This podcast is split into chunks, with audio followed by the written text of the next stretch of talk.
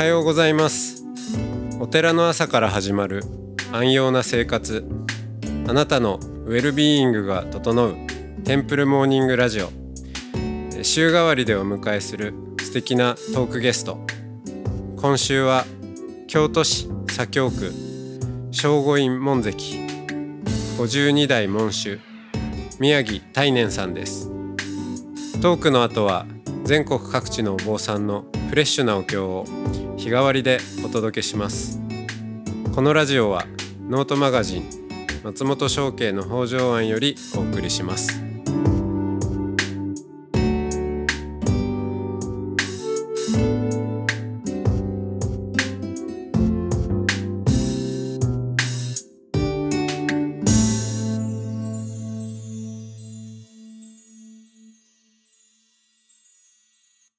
私は浄土真宗なのでその修験の文化っていうのがあのあんまり身近にはないんですけどでもあの、まあ、友人の例えば真言宗ですとか、まあ、天台もそうですかね。あのやっぱそまあ、みんなじゃないんですけど、うん、そっち方面に興味を持って、はあ、で自分でこう山に入って修行したりっていう、うん、あの人もいたりして、まあ、あとはあれですねそのお坊さんでない、えー、友人で、うん、結構この大峰山の奥掛け修行に、まあ、あの必ず毎年参加しているですとかなんかあの何人か、うん、あそういう実践者もいるんですけどこのやっぱすごくユニークなのは、えー、まあプロの修験者の方もまあ、かつて言ったとはいえ、やっぱりそのどっちでもないっていうんですかね。お坊さんのようでいてお坊さんでもないっていうのが、その立ち位置がすごくユニークでなおかつ遡ると、まあ、私も少しこう興味を持って調べたんですけど相当古くからそういう方がこの日本には、まあ、存在していたということで。確かにおっしゃるとり資源っていうのはねあのもともとあの一周一派に変するんじゃなしに自分の生き方として宗教的な生き方として、えー、こうだんだん大きくなっていくんですけどもそれがあの組織化されていくんですけどもともとはあの日本人っていうのは山に向けて大いなる恐れを持っていたわけでしょう。天台とか真言とかいうのがあ日本に広まるっていうよりも仏教が輸入される入ってくるまでに前から、はあ、山に対する恐れ。その山っていうのはもっと広く言えば自然に対する恐れ。その中に、えー、まあ漢字で書く神ではなしに私たちはカタカナで神という表現をしますけれども、神聖をを感じた神がいた。ですからおそれともう一つは人間は死にますとその魂はその天に昇るってことをよく言いますけれども山に帰るっていうね、うん、そういうの先祖信仰があったらしいですね。ですから山っていうのは先祖の霊もそこに住み着くと。うん、ですから山の神山の先祖神っていうものをおろそかに、えー、すれば山はたちまち荒れる。それが自然災害という形になってきて下の農耕民族を苦しめると。あるいは獲物も取れなくなる。というふうなことで山に対する畏敬の念っていうのは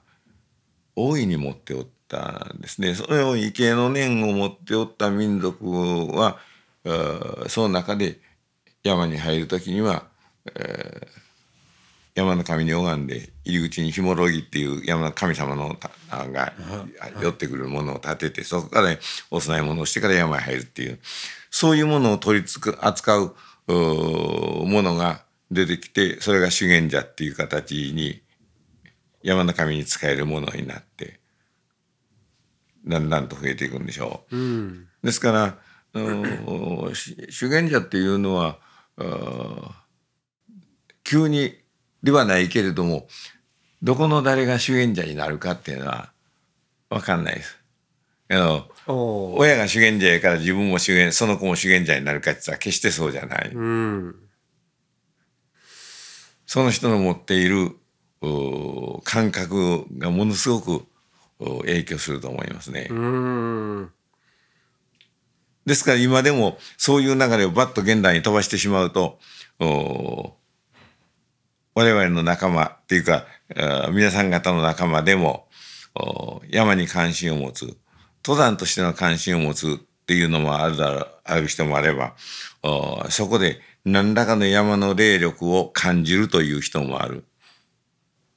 でそういう霊力を感じるって言いますか。最初からものがつくっていうような霊力やなしにね。そういう霊力に影響されて何かを求めるような形で山をあの歩いているうちに、えー、宗教的なああの芽生えが出てくるという人たちの中からさっきおっしゃったように、えー、お坊さんじゃないけれども、うん、お坊さんのようにというそういう人たちが出てくるのがですからあの家が寺ではなくても、えー、お坊さんのような形で、はい、そうですね。修行をするお坊さんという形で出てくるんですよね。どんな方があの修験者に向いているっていうとあれですけどこう惹かれていくというかななっていくんですかね。何かこう特徴とかせ、うん、性性質性格とかあるんですか？うん。まあごご経験の中でもこれまでのこう出会いでもいいんですけどやっぱ修験者に必要なこう能力とか感性とか性格とか能力の問題ではないなと思いますね、うん、感性の問題じゃないのかなという気がするね。あの自然の中にそれ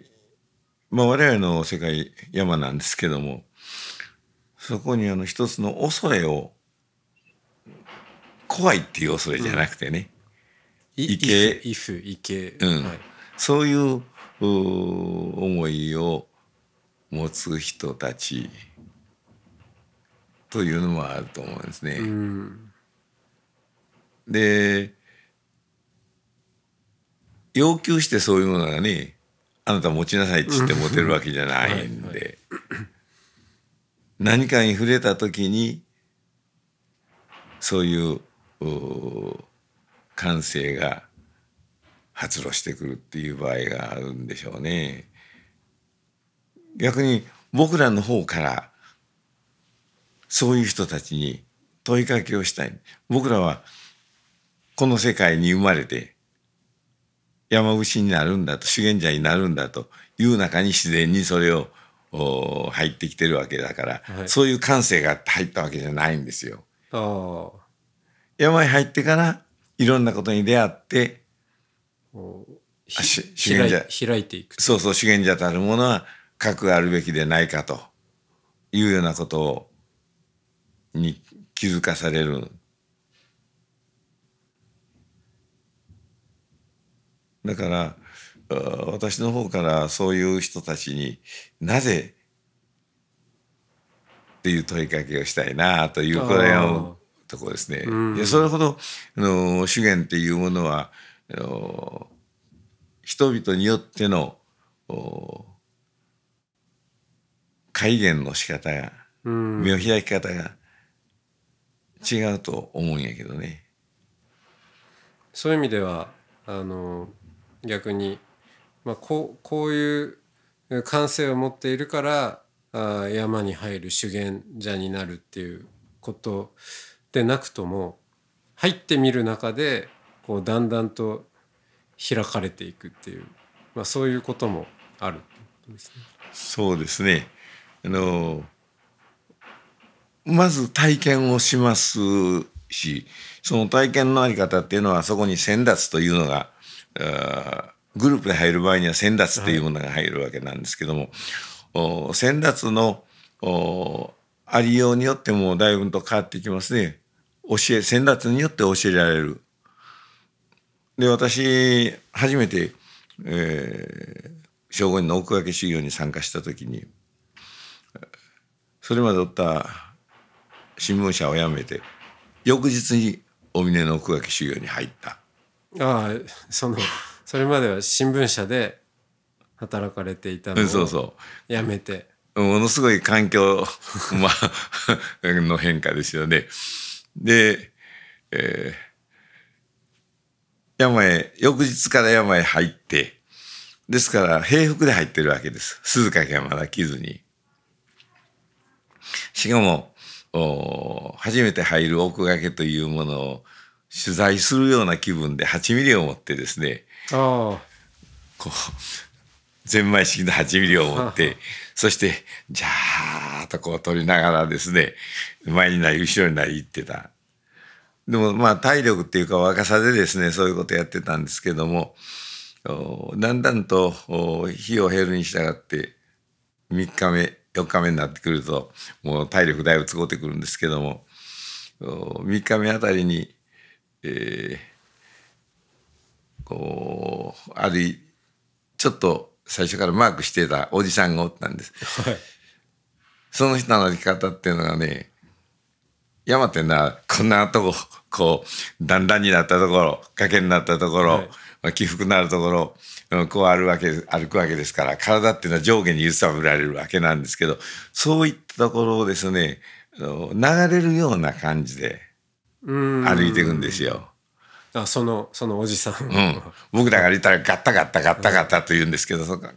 彼はスーッとこう流れていくっていう歩き方をする。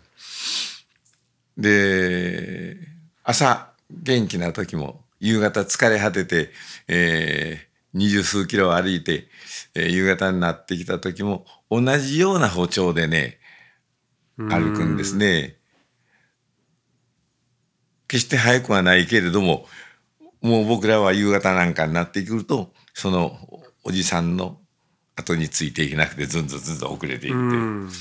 そういう歩き方を見て不思議な気がした。山の山と一体になって歩いてる、うん、傾斜あるいは森、えー、あるいはあこの何ですかあ石のガレ場っていうのがあるんですが、はいはい、そういったところでも溶け込んで歩いてる歩き方にちょっと不思議な感を持ちましてねそのくせその追いつけないという。うんそれがやはり初めて山に入った時の受けた先達の導きやったなと思いますね。でその人は決して役を持ってその先達してたんじゃなし一参加者なんですよ。一参加者の中でも私視点にしてみればあ先達なんですよ。うん、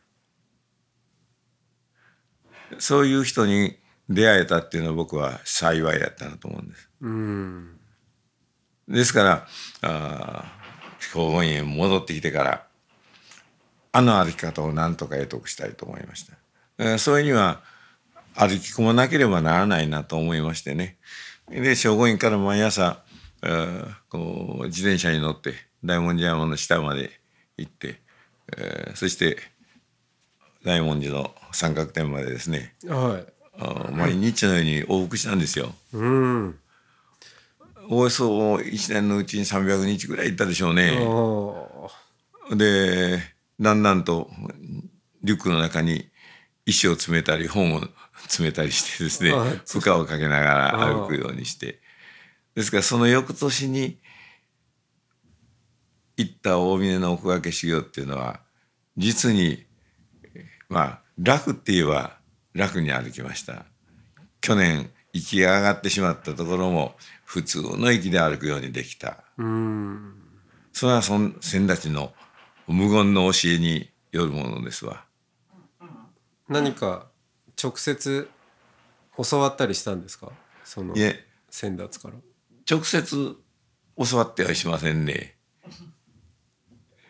あのやはり自分のお 心の在り方ねそれが私の歩き方の中に出てきたんやろうと思うんです。うん1年目は挑戦なんですよ。焦ってるんですよ。ですけどもお300日ほど大文字山へこうずっと毎回毎回行ってるうちにですね、えーあの山の中に同化していくっていうのお山中のあらゆる対象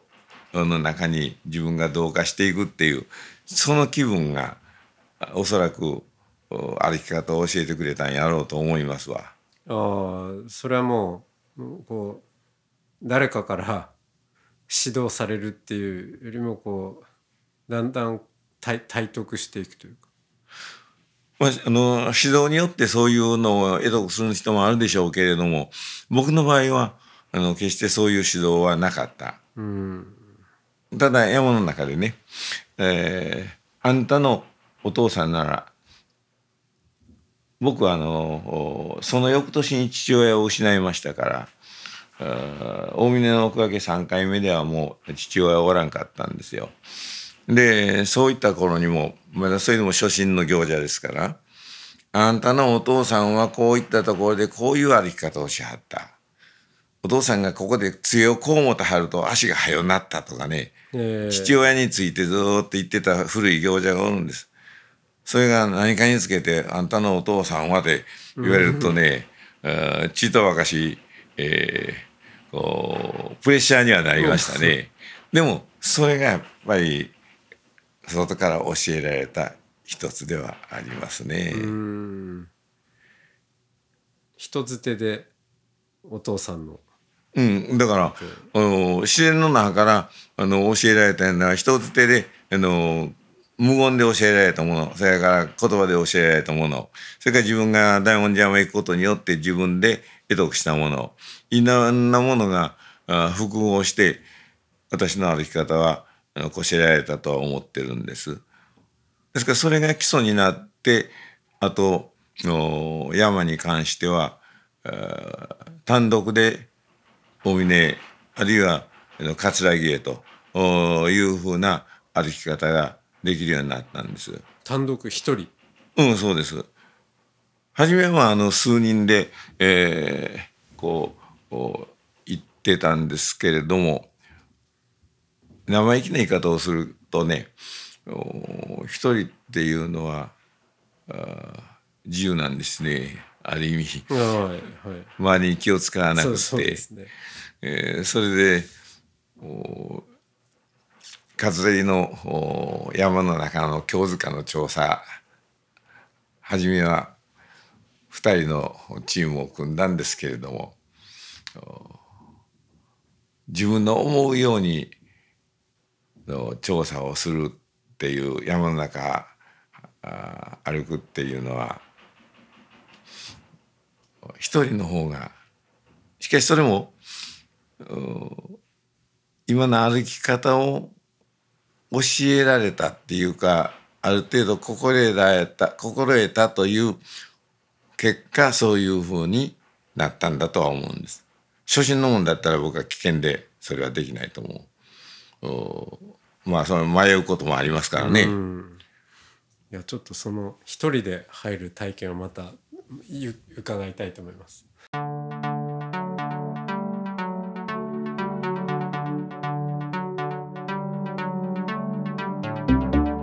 いつもご愛聴ありがとうございます。テンプルモーニングラジオは総再生回数50万回を突破しました。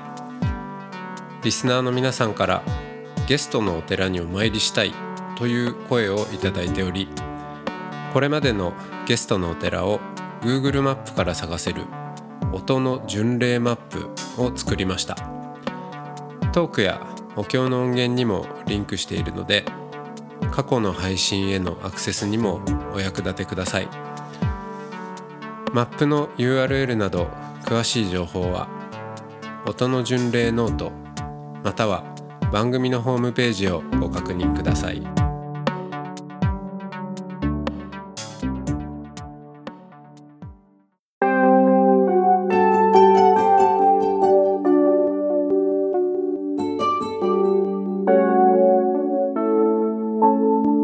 ここからは音の巡礼のコーナーです。全国各地のお坊さんのフレッシュなお経を日替わりでお届けします。登場するお経や坊さんに関する情報はノートマガジン音の巡礼をご覧ください。トークゲストへのメッセージやお経の感想などもノートマガジン音の巡礼ウェブサイトのコメント欄でお待ちしております。それでは今朝も音の巡礼へいってらっしゃい。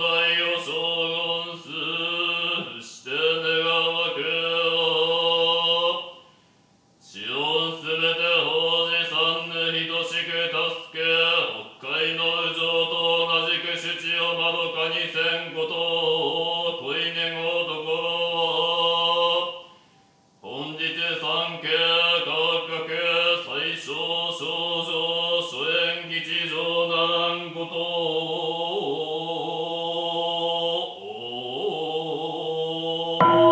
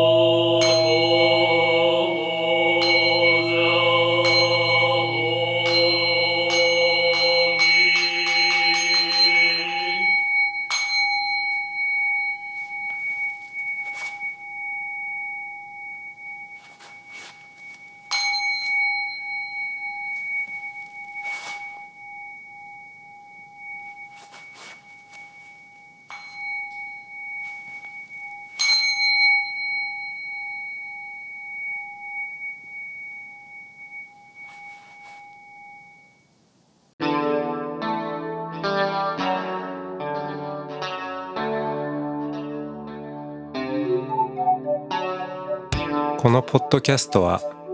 ノートマガジン松本紹圭の方丈庵よりお送りしました。お経コーナーはノートマガジン音の巡礼のご協力でした。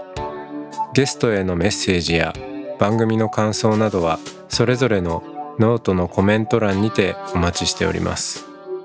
それではまたテンプルモーニングラジオでお会いしましょう。